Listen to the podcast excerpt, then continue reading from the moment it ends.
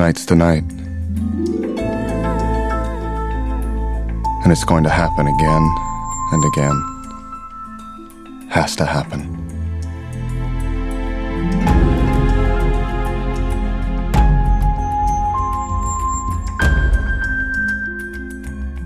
Nice night. Miami is a great town. I love the Cuban food, pork sandwiches, my favorite.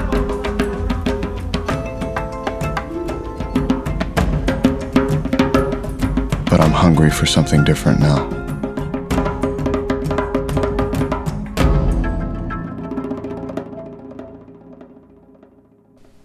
Dexter is driving alone through the colourful, vibrant Miami night, observing life, people drinking, dining, all blissfully unaware of the killer passing by so close.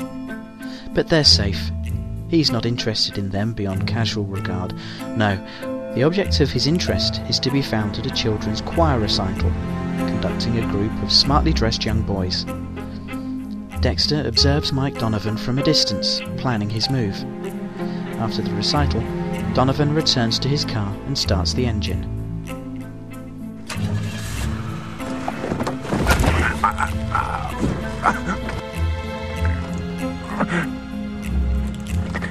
You're mine now, so do exactly as I say. Dexter sits up in the back seat and throws a cord around Donovan's neck. He instructs the man to drive and directs him to a remote, abandoned building. As the car stops, the headlights illuminate several open graves. Dexter drags the man into the building. In the dimly lit interior, Dexter is instructing the terrified man to look, but his eyes are tightly shut. Dexter's demeanour is calm and very much in charge, but the man's refusal to open his eyes to see what Dexter wants him to look at provokes a dramatic outburst, the anger having clearly been simmering just behind the normally cool, controlled exterior. Look. Oh. Uh, yes. No, no. It's horrible, isn't it? Isn't it? Open your eyes and look at what you did! Look, or I'll cut your eyelids right off your face. Not much of a choice. Donovan opens his eyes, and we see the well decomposed bodies carefully laid out on the concrete floor. Donovan is whimpering now, closing his eyes again and shaking his head on the verge of tears. He starts to say a Hail Mary, but Dexter slaps him, telling him that never helped anybody. The tension is palpable as the man tries to beg for mercy. Dexter responds by asking if that's what these little boys did. Beg. The man starts to crack, saying he couldn't help himself, and pleads for Dexter to understand. Ironically, Dexter does understand. He understands completely, but never children. Not like him. He stresses, never, ever kids. Why? the man asks. I have standards, Dexter replies, as he plunges a syringe into the man's neck, rendering him unconscious instantly. We cut to Donovan's point of view, looking up as Dexter leans over him, wearing a face shield and an apron. Donovan is naked and restrained to a table with cellophane wrapped around him, a gag in his mouth. Dexter makes a cut in the man's cheek with a scalpel and carefully takes a sample of blood and drops it onto a microscope slide. He pulls the mask down over his face before using an electric carver on the man's throat. Welcome to the Dissecting Dexter podcast.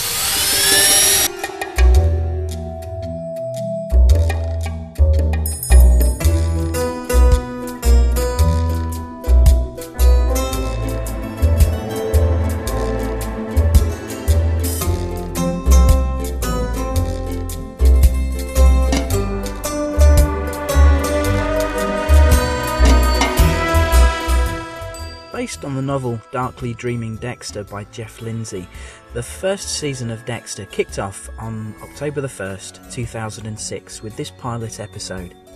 Entitled simply Dexter, this pilot was directed by Michael Cuesta, who directs five episodes this season. He'd um, directed Michael C. Hall before, having worked on Six Feet Under. This episode was written by James Manos Jr., who was also an executive producer this season. Manos did excellent work also on The Shield and to a lesser extent on The Sopranos, two more excellent shows. So, welcome indeed to Dissecting Dexter, a new podcast looking back through Dexter's journey, starting right back at the beginning with this, the pilot episode. I saw a niche in the Dexter podcasting market. There is another podcast called The Dexter Podcast, hosted by Jeremy Headington. That started du- during season three, following the show as it aired. But there isn't a podcast that has looked at the show from the very start. So, here we are now. I hope the show will encourage new viewers to, to start watching and listen to this podcast as they go. A kind of viewing companion, if you like. But I also hope it might encourage those who've already seen the show to maybe go back and re-watch. It's certainly a show worth re-watching.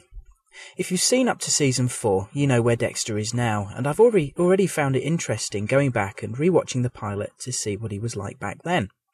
Kind of reminder. But it's a show that's really worth getting stuck into. Right from the off, for me it was clearly a very different kind of show with an anti-hero that does some morally questionable things, but I liked how it challenged our morality as a viewer. We root for Dexter throughout, no question. He's killing bad people, right? People who deserve it? Yet killing is wrong. It challenges us to uh, put aside our own moral standards and root for this guy. And we do. We follow his journey and want to take out these, or rather, we want him to take out these terrible people who've got away with murder. We want him to develop his humanity and become a better person. In this inaugural Dissecting Dexter podcast, I'll be recapping the episode, commenting as we go, with a bit of summary at the end. I'm settling for a full episode recap certainly for this pilot, but I think in future I'll be going more for a, a brief plot review and spending more time just dis- uh, discussing, dissecting storylines, characters, and so on, rather than just recapping. But for now, we have no established storylines to discuss, and the episode's just introducing us to the characters and setting things up. Um, a little bit of background about me, just briefly. Uh, my name's Gareth Watkins. I live in East Yorkshire, England. Father of two boys, film fan, Call of Duty fan, birder. Um, I do another podcast called Gareth's Waste of Time, in which I talk about TV shows and films with a good chunk about Lost because, well, that's my favourite show at the moment. Favourite current current show, I should emphasise. But uh, we have some fun there, talking about some great shows. The Waste of Time is available on iTunes or at garethswasteoftime.blogspot.com. But back to dissecting Dexter. This podcast is totally in its infancy, so very much subject to change and improvement. Hey, this is your show too. You support it by listening, so please do let me know if there's anything you'd like to hear or change. Email anything you want to say about the podcast or indeed Dexter itself to dissectingdexter, all one word, dissectingdexter at gmail.com. Hell, send an MP3 voicemail if you like. Before we get back into the pilot episode, I'd like to say a little about spoilers. With this show, my aim is to rewatch Dexter, episode by episode, season by season. I know some of you will be up to date with Dexter on TV and will have seen up to season 4. Others may just be embarking on the Dexter journey from scratch. I may not have seen very much yet. My plan is to avoid spoiling. As we go along, we'll talk about things past, but not refer to plot developments that are coming. Keep things spoiler free and just take it episode by episode. But let's stop dallying and get stuck back into the pilot. This is the Dissecting Dexter podcast. I've just described to you the opening sequence of the episode in which we witness a classic Dexter stalk and kill. He picks a target, someone who slipped through the legal system and gotten away with murder. This is part of Dexter's MO, where he only kills those who themselves have killed. He stalks and subdues them. He takes them somewhere quiet where he sets up his killing table, although quite often the location he chooses has something to do with the person he's getting rid of, some connection with what they've done. He restrains the uh, naked victim to the table with them tightly wrapped, usually in plastic film. He then presents them with their crime, usually with some kind of evidence, or at least a photograph of the victim or victims. In this case, though, he goes the whole hog and digs up the bodies themselves. The final task before killing his victim, Dexter always takes a sample of his victim's blood by cutting their cheek with a scalpel and placing a drop of blood on a microscope slide, and then the victim's killed. Donovan was a typical Dexter kill, and the opening sets us up nicely for how he does it. He's calm and controlled, but the fury and disgust at what Donovan had done couldn't be contained when the man wouldn't open his eyes to face it. Credit to Michael C. Hall, who plays Dexter. His performance can be so charming, yet he has this ability to transform into this cold killer and really, really depict how he walks that, that tightrope of control, never far away from snapping in rage at what his victim has done. Of course, the hypocrisy of it can be challenged. Dexter himself, Dexter himself is a killer, but he rationalizes it by believing he's almost doing the world a favour by taking these people out. He mentions to Donovan in this opening scene how his little corner of the world will be a neater, happier place with him out of it. Disposal of the body? Dexter mentions to Donovan that he'll soon be packed into a few neatly wrapped rubbish bags, but we'll learn more of this as the show progresses.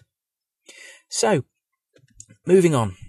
The next scene sees Dexter on a boat, presumably the next morning, out on the river, full of the joys of spring. Cheerful, waving to people on a boat passing the other way. You'd not think he'd just cut someone's throat with a cutter and chop them up into pieces. Such is Dexter. Clearly, his emotional state is not like yours or mine, or at least I hope not anyway. I've got some really screwed up listeners out there. Dexter's voiceover gives us a little overview of his character. He says he doesn't know what made him the way he is, but whatever it was left a hollow place inside. He talks about being very good at faking normal human emotions, and we learn that he was a foster child, his foster parents being Harry and Doris Morgan. Both are now dead, although Dexter acknowledges they did a wonderful job of bringing him up. We'll see how there is some element of irony in that statement in regard to Harry's fathering. We see a flashback of a young Dexter, maybe I don't know, eight or nine years old, sitting on a boat with Harry. A neighbour's dog has gone missing. Harry has noticed there's something different about Dexter, and he says he's found the grave of the dog. The boy gives an explanation that the dog was barking all the time, yapping and disturbing Mum, who we learn is ill. Harry quickly interjects, pointing out that there are a lot more bones in the grave than just one dog. Incidentally, Young Dexter is very well cast. The kid really looks like a young Michael C. Hall. Then we come back to the present, and Dexter returns to his apartment where he immediately heads to an aircon unit in the wall. He takes off the cover, reaches in, and removes uh, a fairly ornate wooden box. He holds up the microscope slide he made with a drop of Donovan's blood. He places it in the box, and we see a lot of others just like it. Clearly, he's been doing this for a long time. Dexter's voiceover talks about blood and how it sometimes helps him control the chaos, the chaos in his mind, we assume, before we hear the first mention of the code of Harry. He says the code is satisfied, and we'll come to learn how vitally important this code is to Dexter and how it governs the way he satiates his need in due course. We learn that Harry was a cop here in Miami and that he taught Dexter how to think like one and cover his tracks. New viewers to the show will instantly pick up on the contradiction. A police officer. Okay, he was Dexter's foster father, but still a cop. But a policeman is helping someone like Dexter, knowing he's got these dangerous urges, helping him to avoid discovery. I think it's fair to say he must have loved Dexter very much. Dexter picks up an answer phone message from a girl who we learn is Dexter's foster sister, Deb. She asks him to meet her at a crime scene, and Boy, is she a potty mouth, as her answer phone message reveals as she pleads with him to meet her. Pretty fucking please with cheese on top. Dexter tells us how Deb has a big heart, but keeps it hidden. He says how she is the only person in the world who loves him. He says that if he was capable of having feelings for anything, it would be for her. We cut to a cordoned off motel crime scene, and Dexter walks over to a girl dressed in not very much. This is Deb, She's wearing an impossible pair of hot pants and a skimpy top. Dexter's wry humour comes through as he says, Geez, Deb, where the hell do you keep your gum? Deb explains they found another hooker in the motel pool, chopped up into pieces. This is the third one in five months, so they deduce there is clearly a serial killer at work. Deb doesn't know much about the case, though. She's working vice, explaining her lack of clothes. She was working undercover. Uh, she reveals that LaGuerta sent her to this room to be out of the way of what was going on outside. This is the first time that we see Lieutenant LaGuerta, the person in charge of the homicide department. She's standing outside talking to someone. Deb clearly doesn't like her, and it sounds like Deb isn't respected in the department. She reveals how she wants to move from vice to homicide. Deb wants to know if Dexter can reveal anything about the killings. She says how he gets hunches about murders that uh, often prove uh, fruitful. Of course, we already have a good inkling of why he seems to be able to have such good insight into murders. He goes over to look at the crime scene, and we see a covered body in a drained swimming pool. A grinning Asian man walks up to Dexter. This guy is a character that will become a lovable favourite in the show. He's Vince Masuka, played by C.S. Lee. He's another forensic investigator in Miami PD, and very much the office joker, although something of a pervert. His cheesy grin to Dexter is followed by a lewd comment about Deb looking hot. Masuka wonders why Dexter's there, considering he's the blood spatter expert. He says he doesn't need to be there because there is no blood. Dexter's taken aback, and taken aback further when he sees the body. Indeed, there is no blood. The girl has been almost surgically cut into neat pieces, some of them wrapped. Dexter's fascinated from his killer's point of view. No blood, he muses via voiceover. Why didn't I think of that? He says this is unique and wonders how the killer gets rid of the blood. A third man is here. He's Angel Batista, a homicide detective, who comments on how good shape the body's in, but that the head is over there. Masuka's still beaming from ear to ear. A thought that occurs to me here is how it's been said how police will often joke at gruesome crime scenes. It's a kind of defense mechanism to prevent the darkness smothering them and to remain detached from the unpleasantness and nastiness and evil that they're seeing. Other shows depict this, shows like The Wire.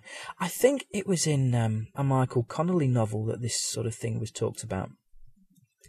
But whether this is why Masuka's often grinning at crime scenes, I'm not sure. He's a jovial, jocular kind of guy, but maybe he's perfected the art of remaining detached. Heck, maybe all forensic officers have to do that. They're not all emotionless serial killers after all. Back to the crime scene, and we learn that they think the killer wasn't able to complete his work and was maybe interrupted. There's an unfinished cut on one of the legs to make them think that. As Dexter walks away, he passes LaGuerta talking to the press. She winks at him and he smiles back. Amusingly, his voiceover says, Oh, I wish she'd stop doing that. It's one of those mating rituals, he says, that he doesn't understand. This gives us a little more insight into Dexter's psyche. LaGuerta could have been just giving him a friendly wink.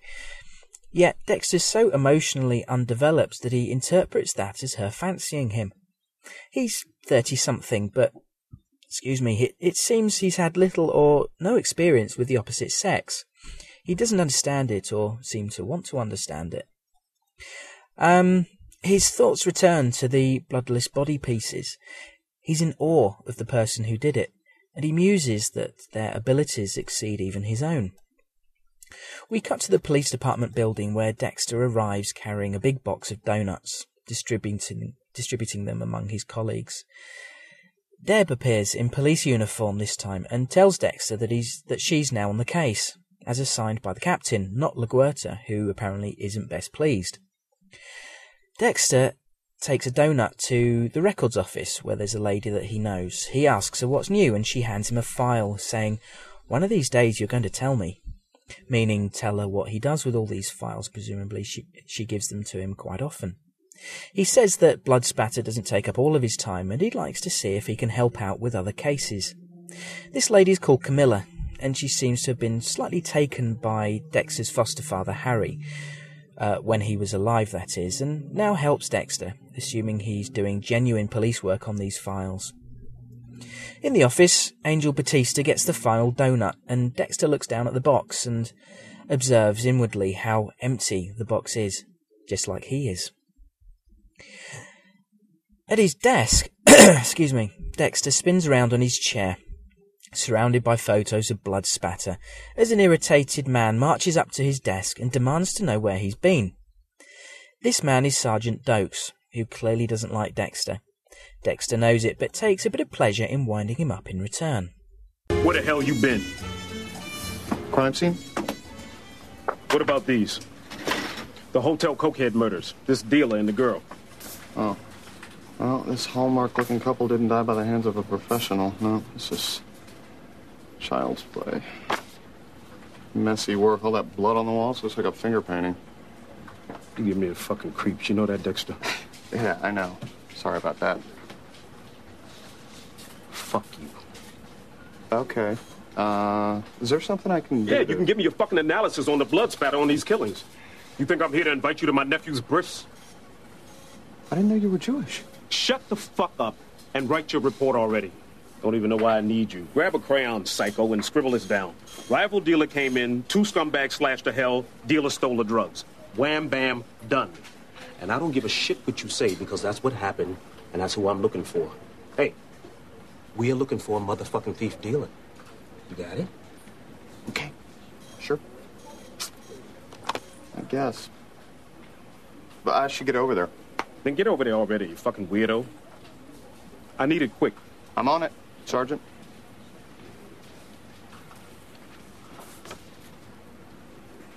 The only real question I have is why, in a building full of cops, all supposedly with a keen insight into the human soul, is Doakes the only one who gets the creeps from me? This exchange is typical of those between Dexter and Doakes, so if you enjoyed that, you can look forward to more expletive peppered conversations in the future. Doakes is a great character, well played by the actor Erik King, who has a great look that he keeps giving Dexter as if to say, I've got my eye on you. Great stuff. We cut to the crime scene they were discussing, and Dexter has an elaborate reconstruction set up with red wool emanating from the top of a pole carefully placed, the suspected point of impact. The wool being the path of the blood drops. Dexter's taking photos and giving an attending police officer um, an explicit description, shall we say, of how he thinks the murder happened, uh, how the cuts were made, and how the blood got to where it is. His verbal diarrhea reveals his own enthusiasm, his extreme enthusiasm for and knowledge of his subject.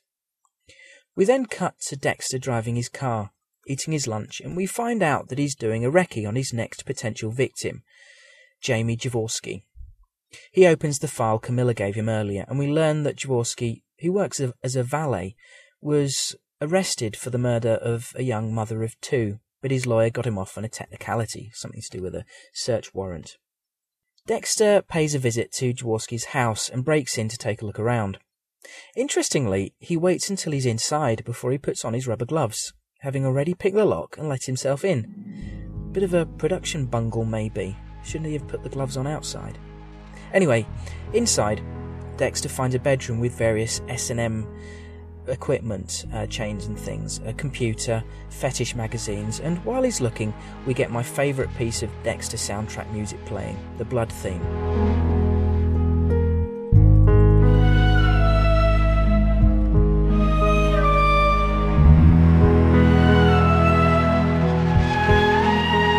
We get another flashback on the boat with Harry talking to a young Dexter again, asking him if he's ever wanted to kill something bigger than a dog like a person.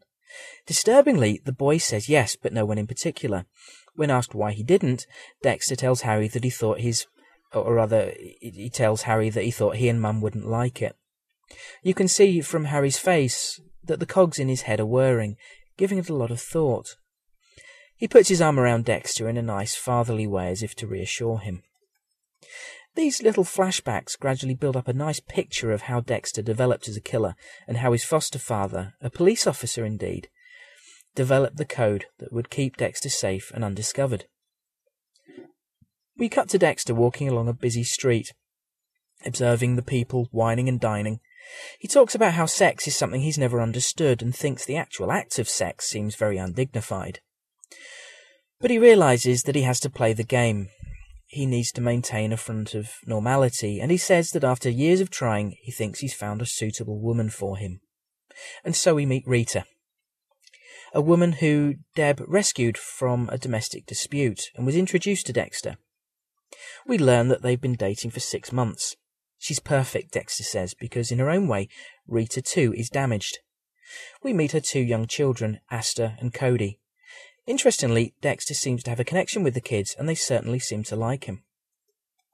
We learn that Rita's husband was a crack addict and used to beat and rape her. Now she's got no interest in sex, which suits Dexter just fine. They go on a date together and go to eat some crab where Dexter, Dexter makes a funny observation. Needless to say, I have some unusual habits. Yet all these socially acceptable people can't wait to pick up hammers and publicly smash their food to bits. Normal people are so hostile. It's a funny moment, seeing all these people feverishly bashing their hammers like that kid's arcade game where you have to hit things with a mallet that pop up out of the out of the game. Mid crab bash, Dexter notices flashing lights and policemen across the way. He leaves Rita waiting while he goes to see if he can help. Incredibly, it's another murder scene with a woman sliced into pieces and Batista's there attending the scene. Mostly the same MO. Surgical cuts, no blood. Some pieces wrapped, some not. But there are some differences this time. One of the cuts is rough. One of the legs has a section of bone completely clean, all flesh removed. Dexter, of course, is absolutely fascinated and proposes that the killer is experimenting, trying to find the best way. But they wonder what he's done with the woman's head this time. Later in the car outside Rita's house, Dexter is expounding to her about how the killer's an artist and demonstrates a cut on Rita's thigh with his hand. It quickly seems to become, well, a bit more like a caress, which seems to surprise both of them. Rita's first to react, though, saying she's not ready, and beats a hasty retreat. Dexter's baffled what he did wrong. And while he can't get those body parts out of his head, he wonders why he touched Rita that way. Dexter returns to his research into Jamie Jaworski, who he discovers runs a very nasty rapes, uh, rape website.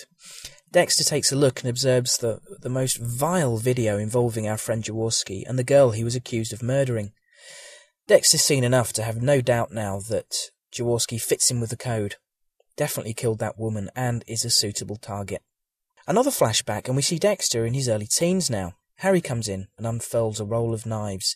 Dexter's knives, some with blood on. Dexter claims it was just animals. Harry says he thought they had this under control, presumably referring to Dexter's urge to kill something. But then Harry starts to talk about something that happened to Dexter before they fostered him. We assume something so terrible that it gave rise to these dark urges in Dexter. We get no specifics, and Dexter remembers nothing. Harry starts to formulate a way forward for him, or else these urges will only get worse. Okay, so we can't stop this. But maybe we can do something to channel it. Use it for good. How can it ever be good? Son, there are people out there who do really bad things. Terrible people. And the police can't catch them all. Do you understand what I'm saying? You're saying they deserve it. That's right. But of course, you have to learn how to spot them. How to cover your tracks. But I can teach you. Dad. It's okay, Dex. You can't help what happened to you. But you can make the best of it. This is the birth of the oft mentioned Harry's Code, a set of rules that govern Dexter's urges and help him stay off the radar. We'll be learning much more about this in future episodes. But moving on, we cut to Dexter making preparations for what he calls his ritual. We see him going over building plans and preparing the killing room plastic sheets, duct tape. Next, we cut to Dexter having lunch with Deb. They're discussing the prostitute killer and how his MO is evolving. Dexter thinks he's looking for some inspiration. Then Deb reveals something she had heard the coroner say about the last victim, something about cell crystallization. The body parts were cold, and Dexter has a realization, and reveling in its beauty, at least beauty to him as a fellow killer. The cold slows the flow of blood. Dexter theorizes that the killer has a refrigerated truck, a safe, cold, mobile environment, probably stolen. Cut to the homicide office, where a woman, we assume Mrs. Donovan, is inquiring about her husband being missing. Dexter muses that he believes he covered his tracks and feels safe, but Doakes spots, his, uh, spots him watching the woman and challenges him. They go into a department briefing. LaGuerta addresses the ranks about the prostitute murder case. Deb speaks up with the theory she discussed with Dexter at lunch. LaGuerta takes the piss out of her, but Dexter gives Deb a quiet word of encouragement, and she proceeds to reveal the theory that the killer is using a refrigerated truck. She explains the thinking behind the theory, but LaGuerta belittles the notion and ignores it. So we get our proper, our first proper look at uh, LaGuerta. Bit of a tongue twister there. Um, she was pretty rude and dismissive of Deb's suggestion, even though it was backed up by good reasoning. Did she feel threatened in some way, like her leadership was being questioned? She's a woman, maybe, in a predominantly male dominated environment, certainly in positions of power. She was pushing for the team to look for a witness they assume exists, but they don't know for sure. She opted to stand by that rather than entertain Deb's theory. Arrogance on her part, perhaps? Early days to truly assess her character, but first impressions aren't good. It's nice to see Dexter giving brotherly encouragement to Deb. Despite his lack of emotions, he does seem supportive and protective of her. After the briefing, Dexter is encouraging Deb to pursue looking for the truck when LaGuerta comes in and asks Dexter, Dexter to come to her office. Deb's pissed off and storms out. In LaGuerta's office, Dexter gets grilled about his deductions at the Cokehead murder scene earlier, the one that uh, sent him to. He maintains it's a crime of passion, Dexter that is, and Dexter suspects an ex-boyfriend to be the killer. LaGuerta is persuaded and sends Doakes to check out that possibility, something Doakes isn't exactly chuffed about. As I said, the relationship between Doakes and Dexter is a source of great entertainment this season. Doakes has a real problem with Dexter and hates it when Dex scores a point off him. Dexter just wants to stay away from any kind of suspicion, so a feud with Doakes is not really what he wants, but he can't help but wind him up on occasion. You're listening to Dissecting Dexter.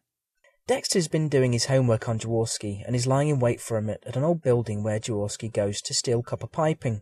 He baits Jaworski to walk into his trap.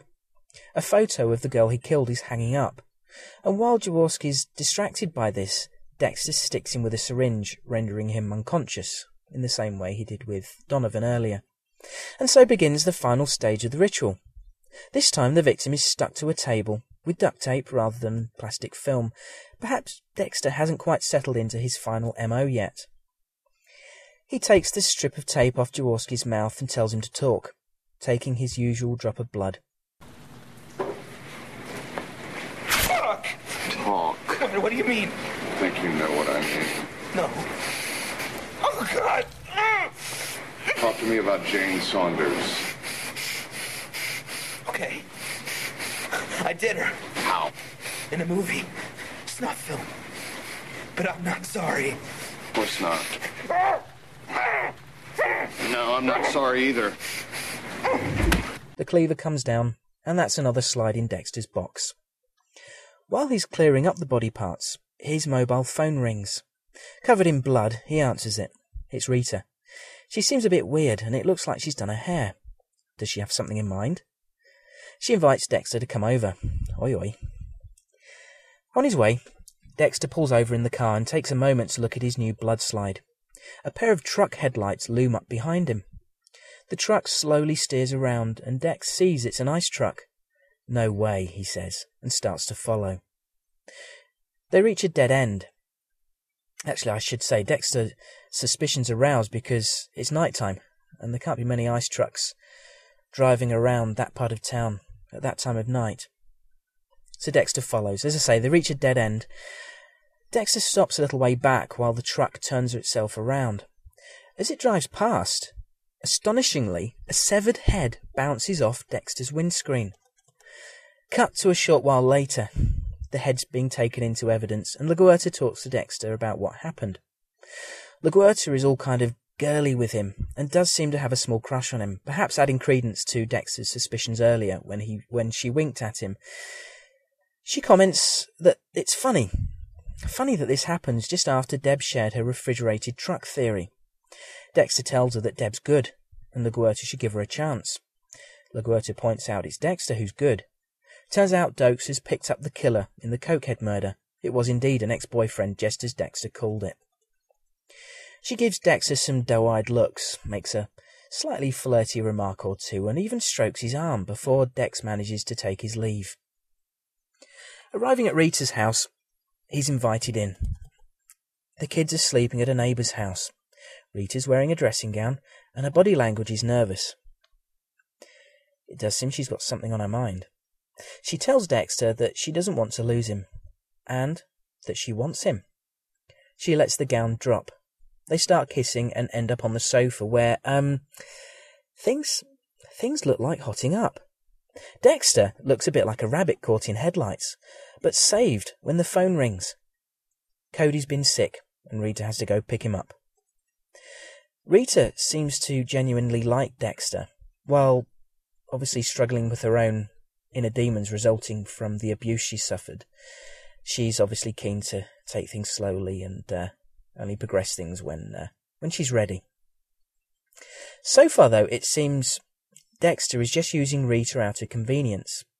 Her previous lack of interest in taking the relationship to any physical level has suited Dexter perfectly, but now things are taking a different turn. Poor Dexter just isn't too sure how to handle it. I think it's fair to assume that he's probably a virgin.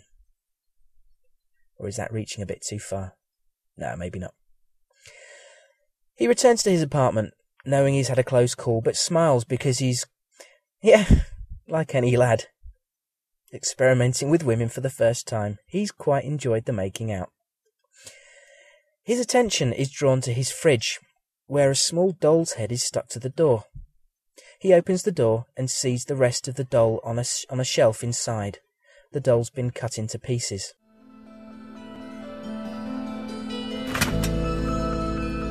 I suppose I should be upset, even feel violated, but I'm not. No. In fact, I think this is a friendly message, kind of like, hey, want to play? And yes, I want to play. I really, really do. And that's the Dexter pilot. When I watched it for the first time, I was quickly hooked. I was fascinated by this character who works for the police by day, yet uses his resources there to help his uh, his dark needs that he satisfies by night. We got introductions to the other key characters: Deb, LaGuerta, Batista, Rita, and Masuka. Of those, we saw a bit more of Deb and Rita. Rita seems to have her own emotional journey ahead of her, while Deb has a quest to be taken seriously and become a respected homicide detective. A respected detective, indeed, that her dad would have been proud of. There could be some historic daddy issues there that we've yet to learn about. But of course, it's Dexter who provides the most interest. He's obviously a man with something very, very dark inside him, something something created by a terrible event in his past, something so bad his mind has blanked it out. He's someone devoid of normal emotion, someone unable to feel anything for anyone else other than Deb. He said that if he was capable of feeling anything for anyone, it'd be Deb, but I think he showed enough this episode to indicate that he already has some genuine feelings of affection for her, but maybe doesn't realize it. He's so emotionally empty that he failed to recognize it. Dexter needs to at least keep up appearances in order to fit in avoid arousing suspicion or, uh, even worse, discovery. He needs to get better at faking normal emotions if he's going to keep up the facade for very, for very long, certainly for the long term. That scene with him dishing out donuts in the office seemed very forced on his part. Like he felt it was necessary for acceptance and in order for him to be liked. We discover at the end of the episode that the killer knows who Dexter is and might be toying with him. Where this will lead, we shall no doubt discover in the next few episodes, but Dexter clearly isn't frightened. Does he even know how to be? He relishes the encounter with someone who is like him and wants to re- wants to interact. Does he consider him a peer even? But it's this journey of Dexter learning about and discovering his emotion and humanity that forms the underlying story arc for the show, and is for me more fascinating than any of the serial killer or other plots that come our way. That's not to say there aren't any that are any good, quite the opposite. If you've just discovered the show, let me assure you, we've got some fantastic stuff to come. If you have any comments or thoughts about this episode, maybe you want to preempt episode 2, which we'll of course be covering next time, maybe in uh, probably in the next couple of weeks, then please email them in to dissectingdexter at gmail.com. You can also send an MP3 to the same address, or if the MP3 file is a bit big, you can send it for free via www.sendspace.com. You can stay in touch with the show on Twitter by following at Dexter and maybe bookmark the blog dissectingdexter.blogspot.com. As we go along, I'll be posting more on there, running a few polls and stuff. So it might be worth bookmarking for future reference. So that's it for this pilot. Um, in the scheme of things, a good solid episode. Does a great job of setting things up, introducing us to the characters, and certainly for me at least, making me keen to see the next episode, make me keen for wanting more, wanting to find out more about this amazing character of Dexter Morgan. And I hope it does you too. And that uh, you've heard enough in this podcast to want to subscribe and download episode two, which, as I say, will be coming up in a couple of weeks. Uh, so, in the meantime, thanks very much for listening, and I shall speak to you soon.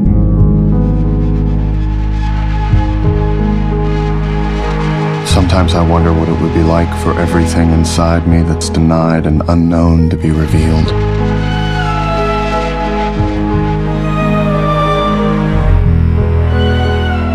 But I'll never know. I live my life in hiding. My survival depends on it.